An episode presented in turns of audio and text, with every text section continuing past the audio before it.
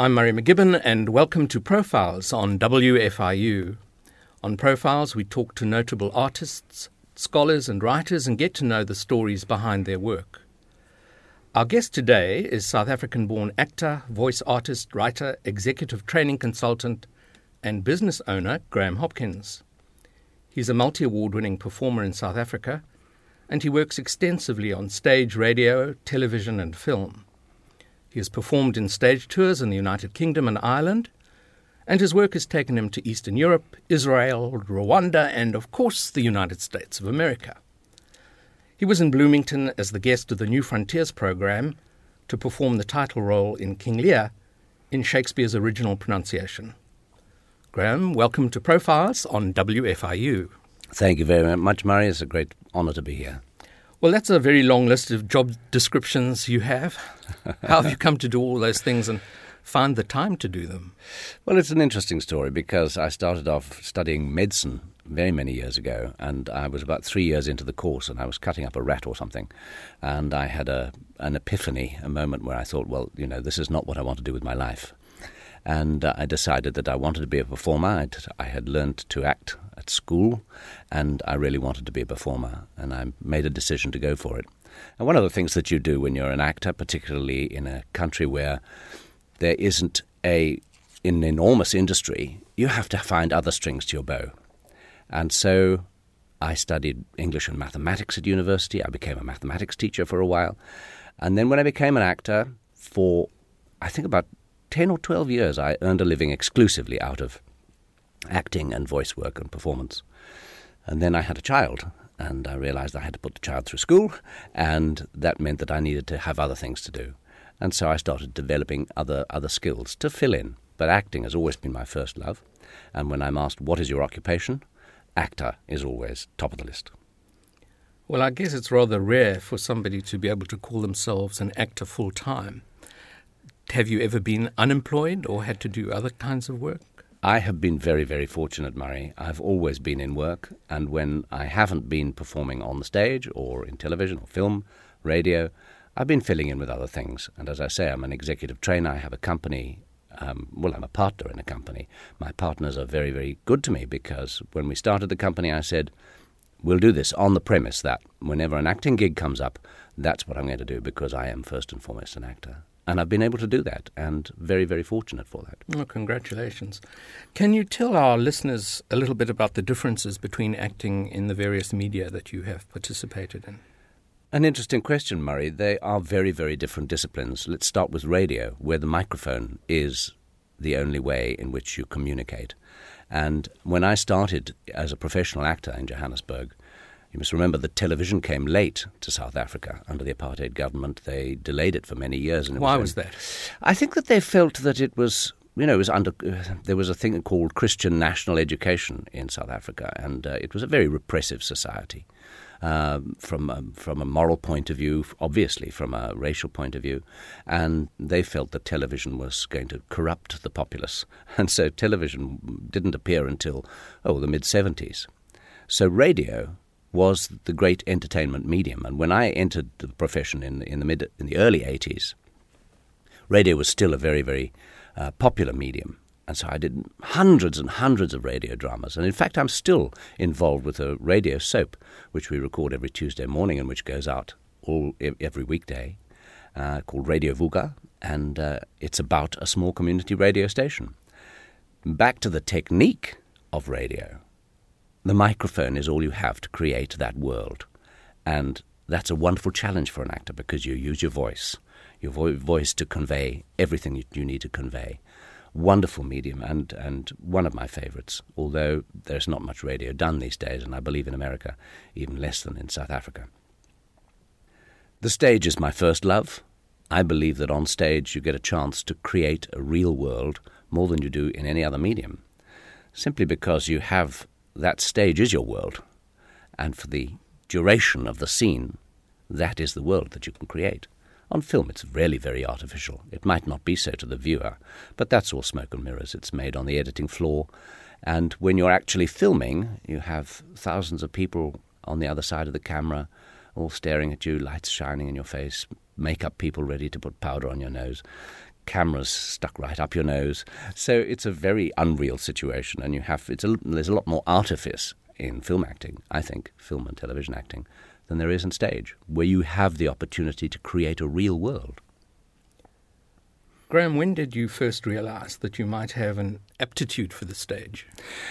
I was very, very shy, retiring little boy, and I was sent to uh, one of the top private schools in South Africa. It's called Hilton College in KwaZulu-Natal, and uh, my father had been there, and so it was unquestioned that I would go there, and I, I went there. I was very shy, and there was... One day there was a, a notice put on the notice board that several boys were to report to the Memorial Hall at seven p.m. that evening for a rehearsal of the house play. And my name was on it. So I went along, and the master said, well, here are your scripts. Now you read this play. And we read the play. And to my horror, I had been cast as the chief lady policewoman leading a squad of lady policewomen. It was a delightful little comedy called Arthur. But I read it with growing horror. I had to marshal these police women and march them on. We were told that we would be wearing gym slips borrowed from our sister school, Saint Anne's, and that we would have rugby socks stuffed into our T-shirts to create bosoms. And I was utterly horrified. This just wasn't me. And I went to the master after the after the rehearsal, and I said, please, sir, I'll do anything. I'll make props for you. I'll stage manage. I'll fetch and carry. But please, please don't make me do this. This is not me. And he sort of chuckled and patted me on the shoulder and said, don't worry, Hopkins, you'll be okay. Well, we rehearsed it, and we had a great deal of fun rehearsing it. But you must remember that in in the nineteen seventies, an all-boys boarding school, this was a group of jocks, I think you would call them in America. And we were standing in the wings before we went on, and I could hear them, rowdy, laughing, jeering. And I thought, I'm going to die tonight. I'm going to die. And our cue came up, and I took a deep breath, and I marched my lady police women onto the stage with my whistle, and the entire auditorium erupted with laughter. And everything I did made them laugh more.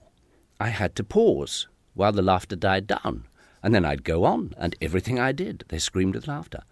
And it was like a drug being pumped into my veins. I felt the adrenaline pumping. I walked off that stage, and I wanted more of it. I wanted more of it.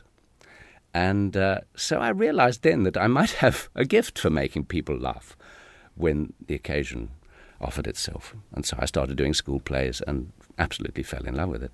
But it took me by surprise. What was it like growing up in apartheid South Africa? It's a question that's often often asked, Murray. I think that we were forced to live with guilt. We still live with guilt. My family wasn't a supporter of apartheid. We were supporters of the Progressive Federal Party and Helen Suzman's movement against apartheid. But there was very much, very little that you could do about it. And, uh, of course, when I left school, I had to serve in the military. I had to serve two years in the military. My options were that I could leave the country as a political refugee. I didn't want to do that. I could go to prison for six years. It was a mandatory sentence, and there was no mitigation of sentence. Or I could go into the military. So I went into the military. I actually enjoyed my two years there because I had already qualified as a school teacher, high school teacher, before going into the military. So I was I was deployed as a school teacher. And uh, I taught English and mathematics both in the Caprivi Strip on the border, which was a, an active area, and in KwaZulu-Natal near my home. And I, at one stage, was teaching two children whose fathers or they had relatives on Robben Island, imprisoned on Robben Island. So it was a highly politically charged time. But I remember sitting on the desk and chatting to my class and saying, look, I know you don't approve of me, and you don't have to approve of me, and you certainly don't have to approve of the uniform I'm wearing. But I am a qualified mathematics teacher, and you need to get your matric, and I'm here to help you. So we can we can have a, a pact here. And uh, they think I think they grew to trust me and to like me. And uh, so I didn't I didn't have a bad time during my military service. How did theatre influence the change that occurred in South Africa, if at all? I think that theatre has a role to play. Unfortunately, it's not as big a role as one would like it to be. I was involved in a lot of theatre that was protesting against the regime. In fact, I wrote a play myself about the military called Sunday School for Rottweilers. It was a play about the conscription campaign and about one notable person who was a conscientious objector and was imprisoned for six years, and it incorporated his trial. It was a good medium for conveying material that was at that time unable to be conveyed under a restricted press. But I don't know that it actually did anything to change the regime. In most cases, it was preaching to the converted. Those who didn't want to be converted certainly weren't going to be in the theatre listening to that kind of on that kind of stuff. And uh, I think for a time it damaged theatre in South Africa because there was too much of a preoccupation with with fighting the regime in terms of the subject matter. Agit-prop theatre is what we used to call it, you know, I don't, which I suppose is a contraction of agitation and propaganda. I don't know. I think it damaged the theatre scene for a while. But uh, we've always had a very good and vibrant theatre scene in South Africa. I'd like to talk about that a little later, but tell us about the current state of theatre in South Africa. I think that live theatre is struggling all over the world, Murray. I wouldn't be able to answer for America, but I see the fall-off in the number of productions and certainly regional productions in Britain. I've been involved with theatre in Britain and tour- toured around Britain. You don't see as many uh, regional companies as you used to. You, certainly the rep companies have pretty much died out. And uh, even in the large centres, theatre is uh, peopled. Um, the audiences are drawn not only from the local population, but largely from an itinerant tourist population. So theatre, live theatre, sadly, has waned, and no less so in South Africa. We do have a number of very popular festivals in South Africa. We have the Grahamstown National Arts Festival. Uh, there's a festival at my old school, Hilton College, in in KwaZulu-Natal, and several others, where a lot of new and interesting work gets done. What's very difficult for producers, and I have produced myself, so I know this all too well, is that to make live theatre pay its own way is a great challenge. And I think that's so anywhere in the world. Well, it's time for our first music selection, and you've chosen I Like America by Noel Coward. Tell us about that. Well, Noel Coward I discovered when I was a young teenager, and I went into Pamela Reed's record shop and there was a special offer, five rand ninety-nine, which is tuppence halfpenny, not worth a penny these days. But it was a double album of Noel Coward, and I listened to it and I was absolutely enchanted by it. And one of his songs is I Like America, and I thought that was appropriate for this trip to America because I like America.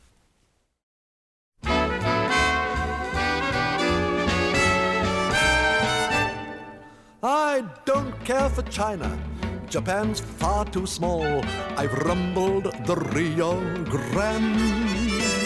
I hate Asia Minor, I can't bear Bengal, and I shudder to think of that awful stink on the road to Samarkand. It's really hell, that dreadful smell on the road to Samarkand, but I like America. I have played around every slappy, happy hunting ground, and I found America okay. I've been about a bit, but I must admit that I didn't know the half of it till I hit the U S A.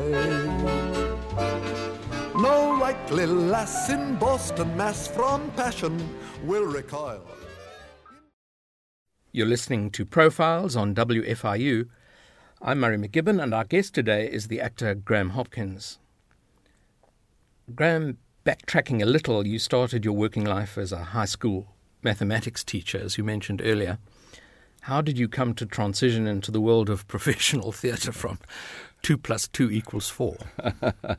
I think that the, probably the more interesting question was, how did I come to be a mathematics teacher in the first place? Well, tell us about that. Well, when I gave up studying medicine. My father was a doctor, and he desperately wanted me to be a doctor as well. He was a very successful family doctor and well well loved in Pietermaritzburg, where I grew up. And when I went off to University of Cape Town, which was a, a very prestigious university, still is, in South Africa, he was absolutely delighted, and he was looking forward, I think, to teaching me everything that he knew. And when I finally decided that it wasn't going to be the right thing for me, and I phoned him, it was the most difficult conversation I, I've ever had, I think, over the telephone. and he was deeply, deeply disappointed. But to give him credit, once he'd gotten over the shock, he supported me, and he said, well, you must do it. It's your life. You must do what you want to do with it. But he said, if you're going to study theatre, please, for my sake, just study something that is saleable. And I was reasonably good at mathematics. I'd, you know, done well at it at school, and I thought, well, I'll take a credit in mathematics. And so I qualified as a mathematics and English teacher, but one of my other one of my other majors, of course, was drama. Now, unfortunately, when you have something to fall back on as a performer, you inevitably fall back on it, and that's what happened. I took out a teaching department loan. I needed to pay the loan back, and so I found myself in Pietermaritzburg at a high school teaching mathematics. But I thought to myself, well, hang on a moment. You didn't give up studying medicine to be a mathematics teacher. Uh, you need to you need to rattle things up a bit. And at that time there was a an audition tour going around the country. I took three days urgent personal affairs leave, and I prepared an audition. And I was accepted into a small company in Johannesburg, small youth company, doing new work.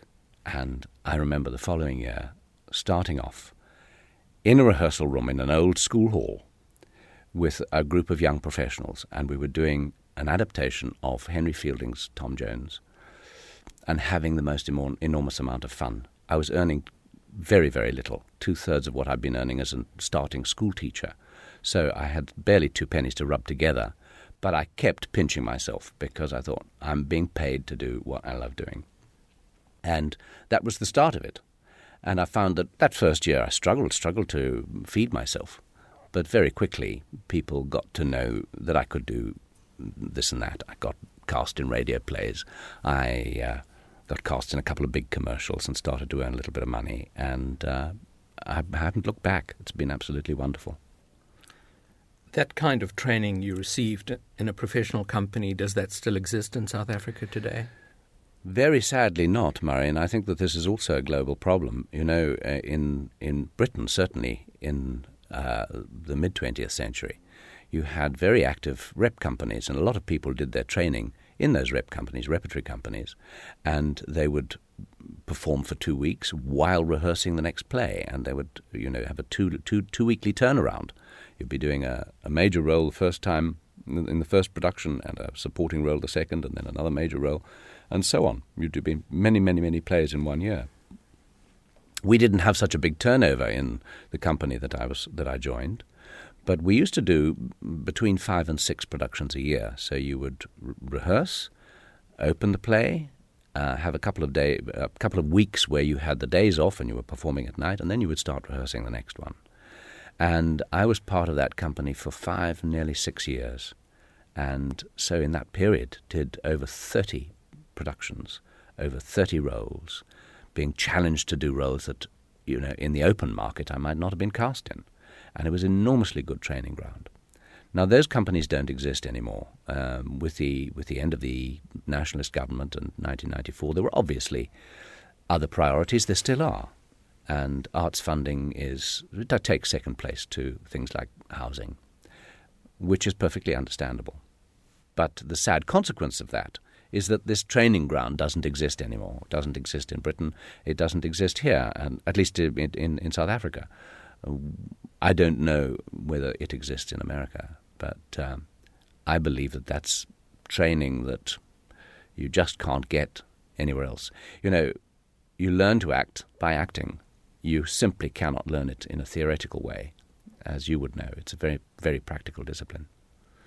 So with so much experience under your belt, about thirty-three years on, on stage, could you highlight some of your memorable moments, and maybe some of those that you thought, gosh, how did I ever get involved with this?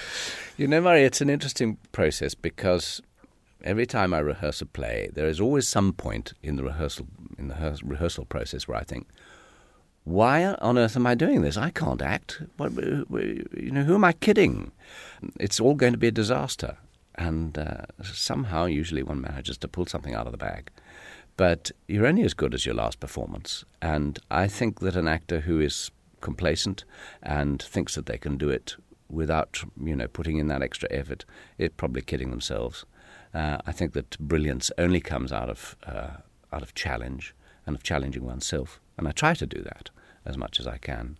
I've had disastrous performances. I've had productions where we've all thought we've been wonderful and the critics have thought us dreadful, or we've all thought we've been wonderful and the critics have thought we've been wonderful and the audiences haven't come.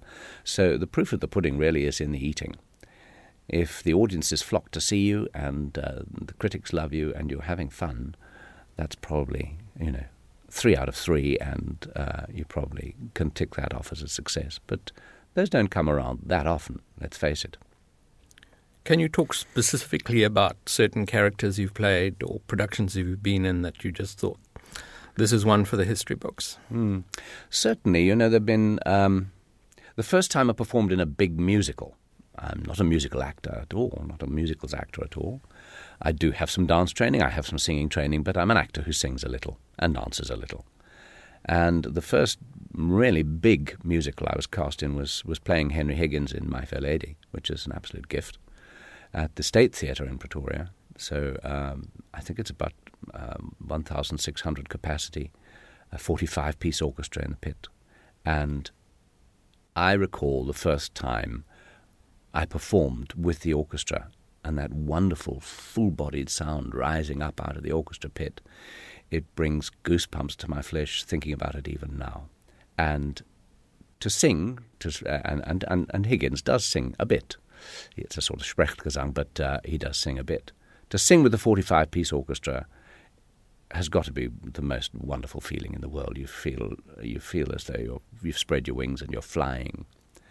And uh, th- that was a truly memorable experience. And I won an award for Best Performance in a Musical that year, and, and I'm deeply proud of that. Other performances that I really enjoyed, uh, uh, it was a play called uh, Scenes from an Execution by Howard Barker. Wonderful play, which is about oh, medieval Venice. But a wonderful play. We played, uh, played this at the at the famous Market Theatre in Johannesburg, and uh, it was just a play that... There are some roles, when you read them, you think, this is, I can I can do this, I can do this better than anyone I know. And I'm going to grab the bull by the horns. And uh, again, I think that when you're playing something like that, it's the most exhilarating thing in the world. You step onto the stage and you own the space, uh, and it's just the most wonderful thing. And any live performer, any actor will know that that, that magic is completely and utterly addictive. South Africans often tend to sell themselves short, I think. How does South African theatre measure up in terms of an international standard? You travel a lot abroad. Is it on the decline? Is it maintaining itself? Or do you think that some South African theatre could take its place well and truly in the international arena? Murray, I think that the best of South African theatre is as good as anywhere, anything that you will find anywhere in the world. Now, it's, it's hard for me to say that because I'm a South African actor, but I have tried to be objective about it, and I've seen theatre in in uh, in Australia, in Sydney, and in Melbourne. I've seen theatre in Britain. I've seen theatre in Europe, and of course, some of it is absolutely mind-blowingly wonderful, and some of it is extremely ordinary, and some of it is just not not good at all. And you will find the same range in South Africa. But I do believe that the best of our performers and the best of our playwrights, best of our theatre practitioners, can hold their head up high anywhere in the world. So Peter Brook says that he can take any empty space and just get somebody to walk through that space while someone else is watching them for an act of theatre to be engaged, which sounds terribly simple. What do you think of that comment? I, I think it's a very interesting comment. Uh, it does offer all, all the three ingredients: a stage, a space, a performance space, somebody in it, moving across it, standing in it, and somebody watching, watching with a critical eye, watching with an eye that is open to be entertained. And I believe that that is possible. On the other hand, I think that one can disengage with the person watching very easily by not being focused, by not being uh, in the moment, and by offering something that is less than watch-worthy, if that makes any sense. Is there some definition that we could share with our listeners of what theatre is, or what role does it play in society? I would like to think that it makes people think about the world in ways that they might not otherwise think about the world, to perhaps challenge their belief systems. We always talk about entertainment, and uh, I think some theatre managements fall into the trap of thinking that the only thing that you could really sell to anybody is is really funny. Laugh a minute. You're going to split your sides. Well, that's one type of theatre, yes. And I believe that the best kind of theatre will make you laugh incidentally. I think that King Lear has some very light-hearted and funny moments in it, although it's by no means a comedy. So a serious play, well told, will on occasion make you laugh. But what's the great test of, of good theatre? Is that it entertains. And what is entertainment? Entertainment is not about laughing and having a good ni- a good time, necessarily. Entertainment is about being engaged. I will entertain your mind. I will engage your mind. I'll make you think about yourself, about your environment, about the world, about life, and come out enriched. That's entertainment, in my opinion.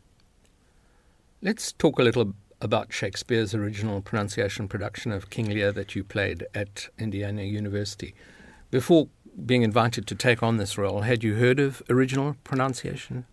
I had heard a little about it. In fact, I'd been in, in the U K and just missed a lecture by David Crystal, who's done a lot of work on, on original pronunciation. So I knew a little about, uh, about it, and I'd surfed the net, and I'd seen a couple of examples of it, and been quite intrigued to realize how accessible those sounds are. The moment you hear original pronunciation, you think, oh, well, that sounds... Does that sound Irish? Does that sound Scottish? Is that West Country, North Country? I can't quite place it, but it sounds familiar. And I think that's the extraordinary thing about O P, is that it sounds familiar to you wherever you are. Even in America, the use of the pronounced R at the beginning of words and in the end of words. I mean, I would say, how is your mother? I would never pronounce the R.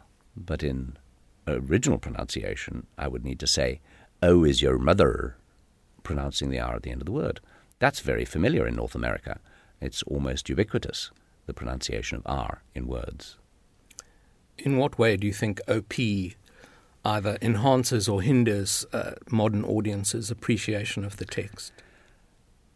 The appreciation of the text, I think, is, or appreciation, appreciation of the text, as it would be in, in O P, is enhanced because there are rhymes, rhythms, puns, cadences, which don't exist in received, modern received pronunciation. I think it's perhaps worth talking a little bit about modern received pronunciation, which really only emerged during the twentieth century and the explosion of radio and television media in Britain. And there was a, there was a sort of B B C voice, and people started to evolve this uh, received pronunciation, this posh spoken English, Queen's English, if you like, with the advent of, of radio and television. Before that, everybody was spoken would have spoken with their own regional accents, and there was no standard English. So its received pronunciation is in itself quite a modern uh, development. And the original pronunciation is much more identifiable with regional accents. As I said, it sounds like a modern British regional accent. Uh, there's a contraction of the transatlantic divide because many of the sounds are common to North American speech. So I think it's a kind of lingua franca. It's a, a way of speaking and accessing Shakespeare that is not alienating, whereas posh English, pretty much the way I speak, I'm afraid, can be quite alienating. And a lot of the rhymes, rhythms and puns in Shakespeare are lost. Could you give us an example or two, perhaps? Well, perhaps one of the good ones from Shake, from King Lear is uh, how sharper than a serpent's tooth it is to have a thankless child. That's pretty much received uh, uh, pronunciation. In O P it we, would be, oh, sharper than a serpent's tooth it is to have a thankless child. Now, what happens there? Two things. One is it becomes less, less posh, it becomes more accessible, it becomes more earthy, and secondly, sharper and serpent rhyme. Oh, sharper than a serpent's tooth it is to have a thankless child. And throughout Shakespeare, those kind of rhymes and rhythms, assonance, cadences occur. Your second musical selection is by Edith Piaf. Would you like to speak about that? On my twenty-first birthday, a very good friend of mine, a school friend of mine, gave me a, a long-playing record of Edith Piaf. I'd never heard of her before, and I put it on, and I was at first startled by the sound and then absolutely enchanted by it. And uh, I have a huge collection of Edith Piaf, and that's why I chose one today.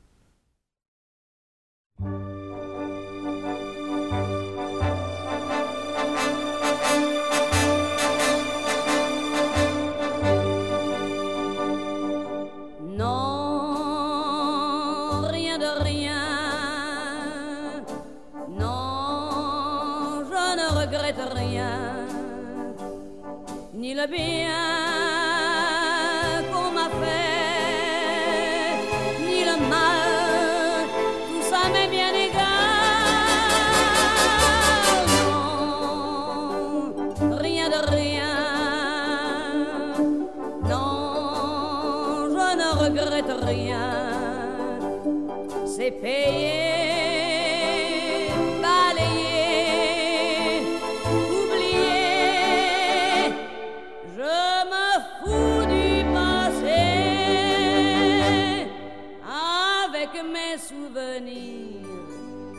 J'ai allumé le feu, mes chagrins, mes plaisirs, je n'ai plus besoin d'eux. Balayer les amours avec leur trémolo, balayer pour toujours, je repars à zéro. Non, rien de rien.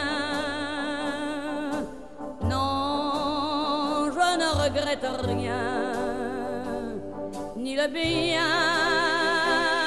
qu'on m'a fait, ni le mal, tout ça m'est bien égal.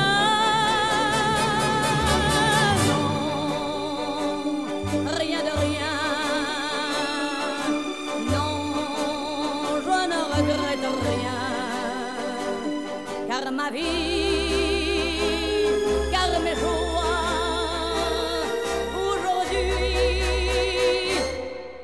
ça commence avec toi.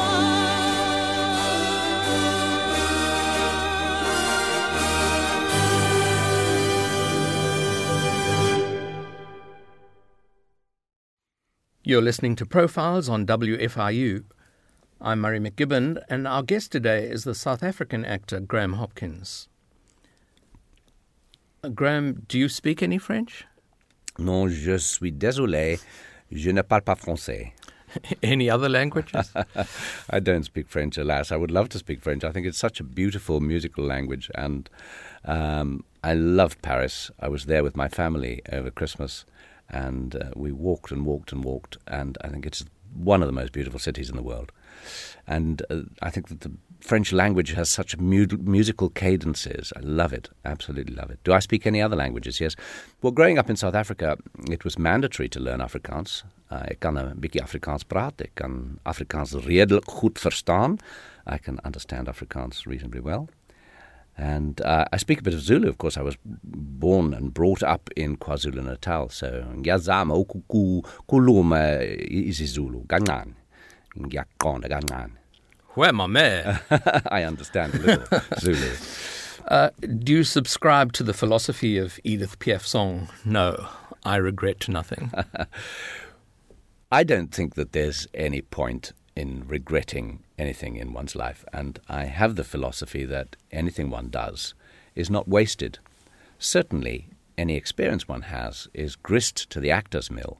So even experiences that I haven't enjoyed, Uh, experiences where I've been uncomfortable or unhappy become grist to the actor's mill, as I say.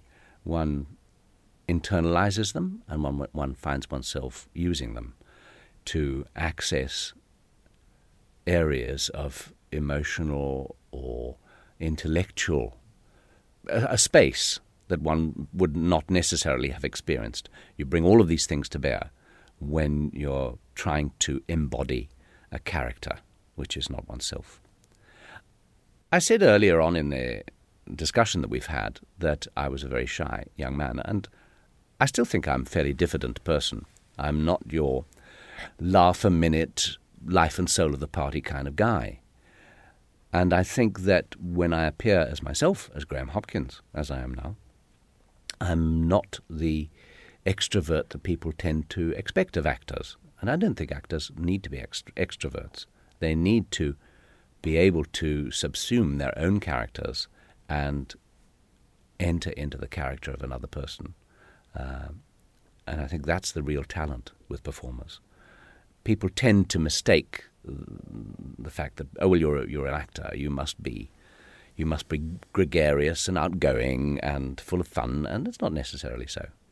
And uh, so I, I haven't changed because I've been a performer. I've just learned to f- worm my way in to characters that I'm playing. Speak a little bit about how you wormed your way into King Lear, which is arguably Shakespeare's biggest and greatest role. Well, of course, it's a it's a great gift for any actor with classical aspirations to play King Lear, so as it was for me to play it here at I U. King Lear is, if you look at the text, the most extraordinary set of circumstances. He behaves in a way that is really quite mad right from the beginning. But I think that's the key to it, that uh, what is a very real situation, uh, filial relationships, family relationships, gone wrong, and it's about power and about prejudice and about revenge. It's about uh, betrayal, corruption, anguish, madness. So exploring all of those in an edited version of the play was a challenge. But I think that if the audience goes with you on that journey, there's a world to be explored that is wonderful and enlightening and moving. Getting inside the character is always a process that takes time. You have to... People often say to me, how do you learn all those words? And I used to think that was a silly question. But the older I get, the more I realise it's not a silly question at all. With great difficulty. With great difficulty, and it's it's a big chore. And how do you do it? Firstly, I learn them on the page, but that is only step one. Step two is to transfer them off the page, and there comes a time during rehearsal when I don't allow myself to look at the book anymore, because if I look at the book, I see the letters on the page, and that's what imprints in my in my brain. Now, when a director gives notes, as they do after rehearsals, a lot of people write the notes down. I don't ever. And I have to sometimes explain to directors that it's not that I'm taking their notes lightly. It's that I'm internalizing them. So if somebody gives me a note about a particular point in the production, I will internalize that, I'll visualize that moment, and I'll bank that in my memory. I cannot write it down. If I write it down, it'll stay on the written page.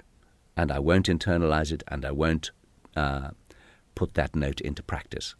So that's my process. Firstly, you learn it on the page, and when you s- first get off book, as we call it in the theatre, when you first do a rehearsal without the book, a lot of the time you're looking at a photographic image of the book.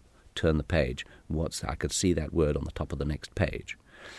Only when the book has gone from those images in your head and you're looking at the theatre environment, the stage environment, the person you're looking at, looking to their eyes as you're saying it. When that transition has happened, then for me it begins to become real and internalised. So, to reiterate, how do you learn your words is a very, very good question, because I think it's very integral to the actor's process. Once you've learned those words, the act of learning the words becomes unimportant, because they're carried by the situation, the drama of the moment. I'm carrying Cordelia onto the stage. I'm weeping because this is my dead daughter, and it's welling up inside me, and I can't stop it. Then you've made the transition from the page to the stage, and that's all important. and complicated by the fact that you had to learn it in ostensibly a new language. Yes, although, as I said a little earlier, the original pronunciation is much easier than one would think. Once you've learned those key alterations to the vowel sounds and to the consonants, they become more natural than received pronunciation. And the beautifully written Shakespearean text comes alive in a way that is a real auditory revelation in many instances. A further complication is the fact that the play was done in an arena setting, or is what we might call in the round. To what extent did that affect your performance? Murray, I enjoy playing in the round. I think we get uh, all too few opportunities to perform in the round. It's a much more immersive experience. There's audience all around you. You feel part of the audience. In the proscenium arch technique, although one learns it and it becomes second nature, that uh, open book delivery towards people to allow the audience to be the, the third eye is an artificial way of performing. So in the round, although you're also looking at sight lines and you're looking at grids and making sure that you're not blocking any member of the audience for too long in any one position, once you've got that movement and motion in place in consultation with your director, it becomes a much more immersive and much more real experience. So I really enjoyed the performance in the round. Uh, I think the audiences will respond to that too. Graham, what advice do you have for newly graduated students looking to work in the performing arts? My advice would be to go for it. You've decided to do this. It's a wonderful life if you can make it work for you. Don't be afraid of it. Go for it headlong. But at the same time, look for other strings to your bow. You don't want to end up waiting tables while you hope for the next audition, the next role to come up. It's certainly the way in which I've led my life. I've made sure that I've had other things to do. I've been involved in role-play training. I've involved in uh, executive training to mining engineers, for goodness sake.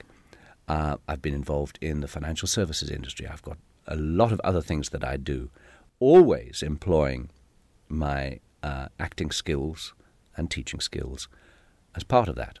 So I've I lead a very, very busy life, and I think I've been very fortunate, but I've also put in place those skills that are required to do allied work when the work that you really love, the stage work or the film work, is is is is, is not there.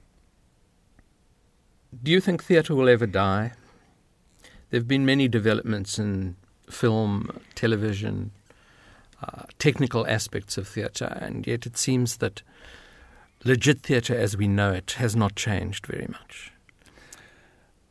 It's my great belief and hope that the world will come back to live theatre performance in the way that they used to respond to it. I think that where we are at the moment is that the digital revolution is is everybody's darling. But in the end, it is digital. In the end, it is not real. In the end, it's it's canned. And that live theatre experience is something as old as humanity. And I believe and hope that the world will come back to appreciating live theatre as they did once upon a, once upon a time. It might not be in our lifetimes, but I'm hanging in there with the hope that it will.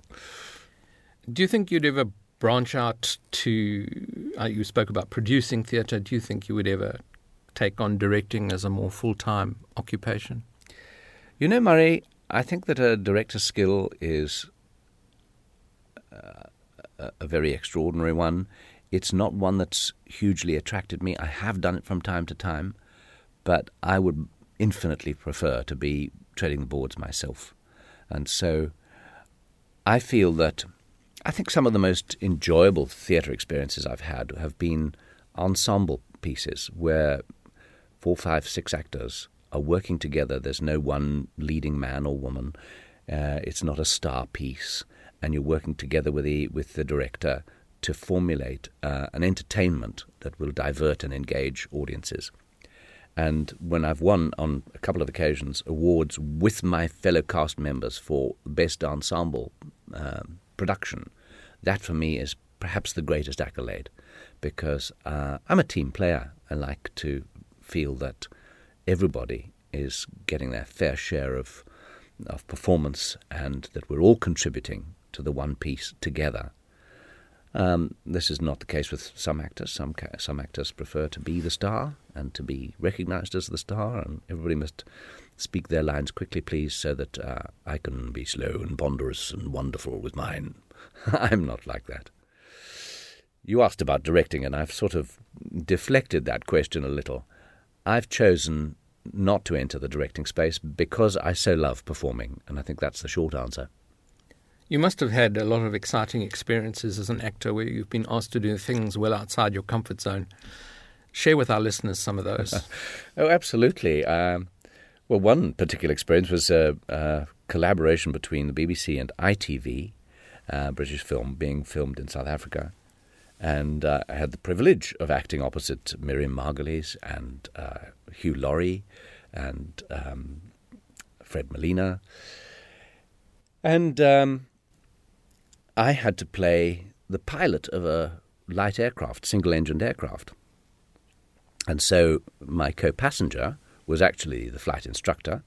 There was a very short lady who was pretending to be a young boy, dressed up as a young boy, sitting in the co-pilot seat. She was actually flying the plane, but I had to pretend that I was flying the plane. But uh, she was an instructor, and she actually taught me how to how to fly. And it was absolutely wonderful, because when we were going up there to set up the shots, she said, well, you might as well learn how to fly this plane. So I learned to taxi, you know, steering with my feet.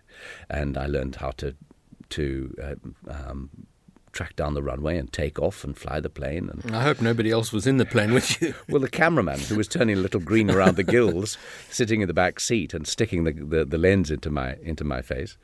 But it was enormous fun. And we had to, of course, this plane had to crash. So we had to do some very dangerous flying, which uh, I just thought it was absolutely wonderful. The cameraman, I think, nearly threw up, but uh, it, it was wonderful fun. So one gets to do things one would never imagine doing.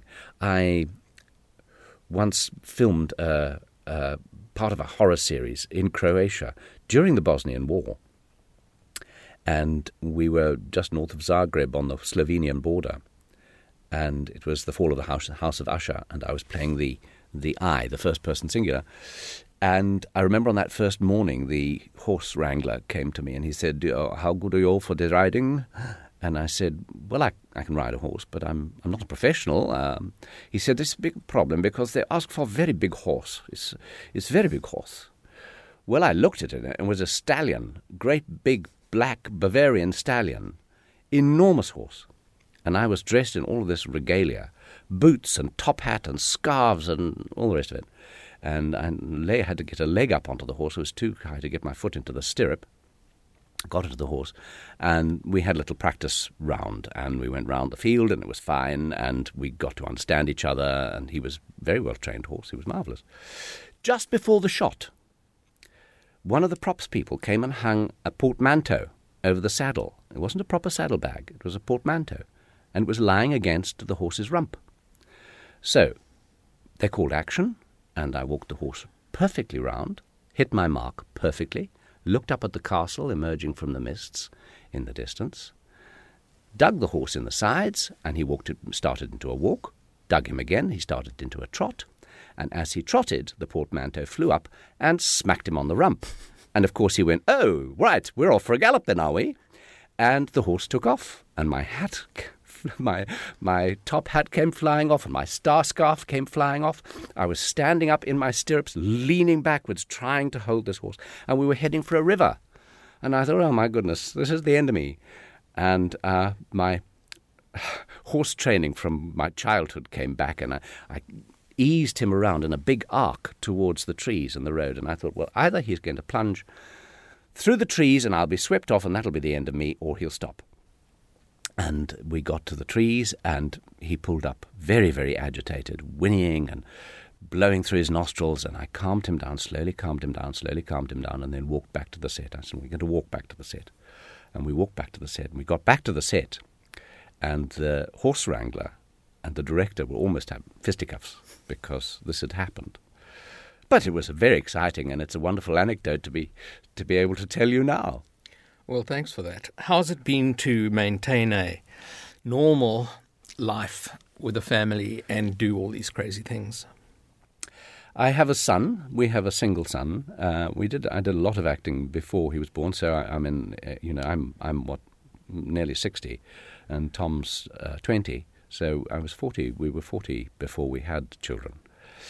I'm very fortunate in that my wife understands the business, and uh, she's a school teacher, and um, she has held the held the fort at home when I've been called away to go and film or to, to act in other cities, other countries. And I'm very fortunate in her that she's been able to do that and understands. And uh, I, I hope that she and, and my son are proud of, of what I do. Um, It's not easy. It's not easy. I remember touring the U K once, and uh, there was the musical director uh, the, of of a show I was doing, and we were in Kingston on Hull, and we would finish the Saturday night performance, and he would get in his car and drive four hours down to Surrey, where his family were, and see them for Sunday, and on Monday morning he'd have to get back in his car and drive all the way up to the north. And I thought, that's not the kind of life I would like to like to lead. It's unfortunately dictated by the business. But I've been very fortunate, I think. Your final song is Ella Fitzgerald's Every Time We Say Goodbye. This will bring us to the conclusion of our interview today. Tell us a little bit about why you chose this particular piece. Just love Ella Fitzgerald. Again, this is a little bit of a nostalgia trip for me because the songs I've chosen are very much songs from my from my... early teens. I was different perhaps from some of my compatriots who were all listening to heavy metal, Jethro Tull and the Stones and so on. I was listening to altogether different type of music, and Ella's one of those. I've been speaking with Graham Hopkins, star of stage, screen, radio and television. Thank you for being with us, Graham, and best of luck on your future travels and theatrical adventures. Thank you, Murray. For Profiles, I'm Murray McGibbon, and thanks for listening.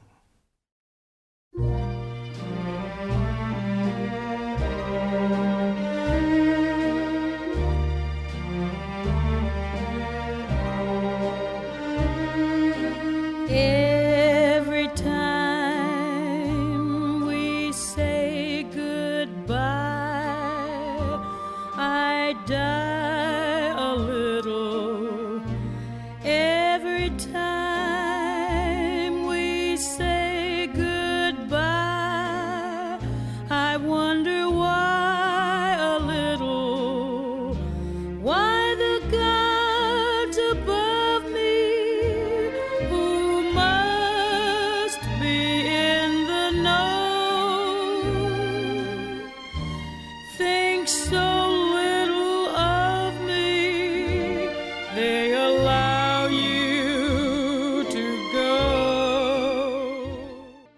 Copies of this or other programs can be obtained by calling eight one two, eight five five, one three five seven.